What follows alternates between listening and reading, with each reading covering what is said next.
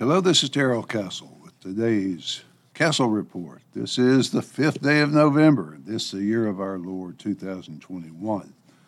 And on this report, I will be talking about last Tuesday's election, trying to make some sense out of it, looking for an answer to what caused the massive swing in voter sentiment that turned so many traditionally blue places red, a sea of red. Was it, as the president described, just a bunch of extremely conservative Trump supporters, along with a bunch of people who are upset because Congress has delayed passage of his Build Back Better boondoggle program? I will be saying that I don't think President Biden is correct in his explanation of the results. In fact, his reasoning makes me think he is, at minimum, borderline delusional to say that the American people are so upset that Congress is reluctant to pass his trillion dollar spending bills and they took it out on the unsuspecting Democrats at the polls is delusional, but I suppose he had to think of something that was not his fault. Surely he understands that the American people can see that his unrestrained money creation in the face of steadily rising prices is causing extreme hardship for them. He is in the pocket, the purse, the kitchen, the business of every American family. He and his party have rejected the problems of the middle class working American. And last Tuesday, those workers gave him the middle finger every time a person goes to the store and hamburger is 50 cents or a dollar per pound higher. The gas station that costs is 50 cents or a dollar more per gallon. That family just took a pay cut. If they work for a small business, as most people do, then that business probably cannot afford to increase their wages. If they work for a large company that can't afford to increase wages, then those pay raises are just passed on to customers, and inflation is thereby fueled ultimately, making the situation even worse. The president tells us that his new spending proposals will be free of tax increases for those making less than $400,000 per year. Well, first of all, folks, theft is theft, whether the victim can afford it or not, but also the increased spending taxes and economically kills the working people for the very reasons listed above. Every increase in the cost of living is a tax borne by working people, but not so much by the moneyed class. Therefore, I conclude that he and the radical left of his party are delusional and completely out of touch with the average working American, certainly they have no empathy for them. People don't want his handouts in an effort to salve some of the problems he has created. Oh, they will take the money, they'll take them. and Most people won't reject free money, but what they really want, what they actually need, is a good paying job with some dignity. That's quite a formula the Democrats have. First, destroy the economy, then try to repair it by printing free money for their cronies, thus fueling massive inflation. Yes, there are some economic geniuses working up there in this Biden administration. Let me change direction for a minute, folks, and talk about what happened, at least in the state of Virginia. That state conducts its statewide elections on odd numbered years and restricts the governor to one term, although once he sits out a term, he can come back and run again. That is what happened with the Democrat candidate, Terry McAuliffe who was seeking a second term after missing a term. He was beaten by two points by Glenn Youngkin, who has never held political office before, Republican. Winsome Sears, a Jamaican immigrant who joined the Marine Corps to gain citizenship, was elected lieutenant governor of Virginia. She presents a wonderfully emotional story of her family coming to America with a dollar seventy-five in their pocket and nothing else back during the Kennedy administration. She's an example, a living example of what can be accomplished in America no matter what color you are.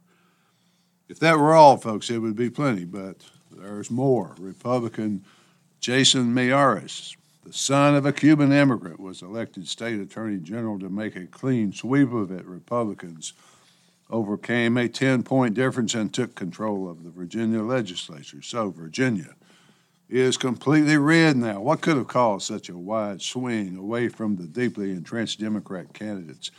Many things, as we will see, but primarily it was Terry McAuliffe's answer during a televised debate to a question regarding parents rejecting critical race theory as a message for their kids in public school. He said he didn't think parents had any right to decide what should be taught in school. They also, these parents, also objected to homosexual pornography being used in textbooks for elementary school kids. He might as well have said, Look, stupid, when you put your kids on that bus in the morning, we own them. We will teach them anything we want. There's nothing you can do about it. Anyone who has ever had a child can feel the rage, the protective instinct a parent has for their child, and they voted accordingly. Instead of apologizing and saying, I misspoke, misspoke, I was taken out of context, or using some other lie, the Democrats doubled down on behalf of the bureaucrats on the school board by requesting that the FBI investigate the parents. The term domestic terrorists was dusted off and applied to the parents, which made the situation far worse. We can add to the critical race theory policies of the Democrats the transsexual agenda of the Biden administration. One of the parents who was arrested because of his objections at a meeting of the school board was angry because his 15 year old daughter was raped in a girl's bathroom in her public school by a boy wearing a dress because he was transsexual. The school administration sent the boy to a different school where he promptly raped another girl. Normal people will object to such things, folks, but in Virginia, apparently, many people are not normal. To counter the rapes, the school board brought out the racism charge, the old racism charge. That is the last stand for cowards, and with no argument, nothing left to say. A group calling itself the Lincoln Project, dressed as what they presumed might be appropriate for white supremacists. The group staged a fake demonstration on behalf of the Youngkin campaign. It was noted that one of the white supremacists was actually black. The group quickly admitted that they were paid by Democrats to do it.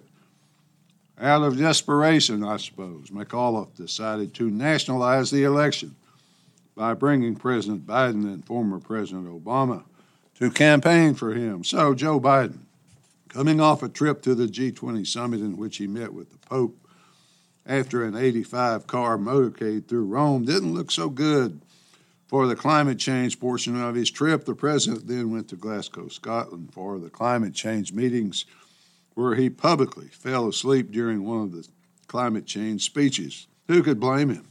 Given the boring nature of the thing and his schedule, nevertheless, it was ridiculed around the world, apparently.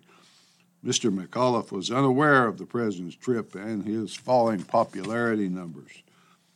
That trip, then right into McAuliffe's campaign, must have been very tiring for the president, but it brought his entire agenda into the campaign, it was a pretty stupid decision and one Youngkin did not make with Donald Trump. McAuliffe tried repeatedly, unsuccessfully, to campaign against Trump, but his opponent did not take the bait when things are going badly. You can feel it's getting dark. It's time to bring in the light. So, Obama, the light bearer, comes on stage and tells Virginians in his condescending way that we don't have time for these culture wars. That's what he called what was so important to them, folks, like their children being raped in school culture wars. That comment added nothing to the campaign except to reinforce the image of Democrats being out of touch with ordinary people. The carnage was not limited to Virginia, although I must point out that much of the last Civil War was fought on Virginia soil. That state maintains its relevance even today. In New Jersey, a state which Biden won by 16 points. The Democrat governor appears to have won by less than a point pending New Jersey's recount law, although the Republican has not conceded yet. In New York, Democrat Eric Adams was elected mayor. although he had no real competition, he was elected by campaigning on a basically Republican agenda and rejecting the last four years of communist Bill de Blasio's disastrous regime in just four years. That man, de Blasio, took a city widely regarded as the world's greatest, the world's capital, Times Square, the meeting place of the world, the world's safest big city, and turned it into a crime ridden, boarded up, rat infested third world hellhole that people were fleeing in droves. Eric Adams, borough president of Brooklyn, former New York police officer, campaigned on an agenda that he would fix all the problems. He will be a law and order mayor, he tells us, as well as a pro business mayor, a pro tourism mayor. Will he be able to accomplish all those things or any of them? We will see, but I wish him well because I miss New York the way it used to be. It's been done before. Rudy Giuliani brought the city back from third world trash heap to some of its greatest days. In my opinion, the first step to the return of New York is to end the division, the apartheid of the unvaccinated, persuade people it must be best to end the woke lunacy, along with the lockdowns, the mandates. The voters in Virginia sent a message the message that they wanted to end the madness. The elected candidate, they believe, best represents their views. Mayor Adams should view his election as a mandate to end the woke lunacy in New York. He had no real opposition in the general election, but in the primary, he did. People chose him because they wanted change, they wanted an end to the violent crime wave sweeping the city. I must admit, I don't quite understand why the leftist radicals chose the term woke as their mantra. How can you be woke if you reflect the center of allowable opinion on every single issue? They are the acceptable ones, the voice of authority, the enablers of authoritarian politicians. Speaking of woke, no one fits that term more closely than former Mayor Bill de Blasio of New York City. He destroyed New York City in only four years. Now he has announced that he wants to destroy the entire state of New York by getting himself elected governor in the next election. Maybe he will accomplish his goal because every time I think it can't get any more stupid, it does.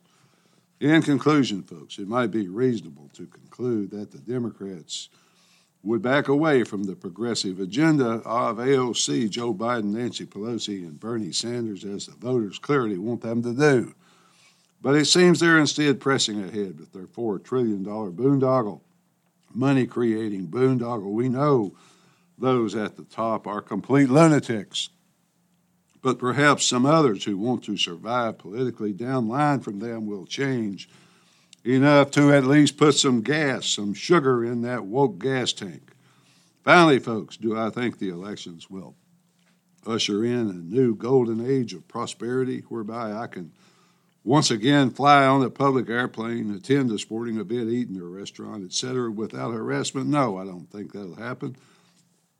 Just as I don't expect Glenn Youngkin to turn into Patrick, give me liberty or give me death, Henry. I am happy, though. I'm happy because many people made their voices heard loud and clear. They are saying enough, enough's enough. People just want someone to stop the chaos and let them be normal again. At least that's the way I see it, folks. Till next time, this is Darrell Castle. Thanks for listening.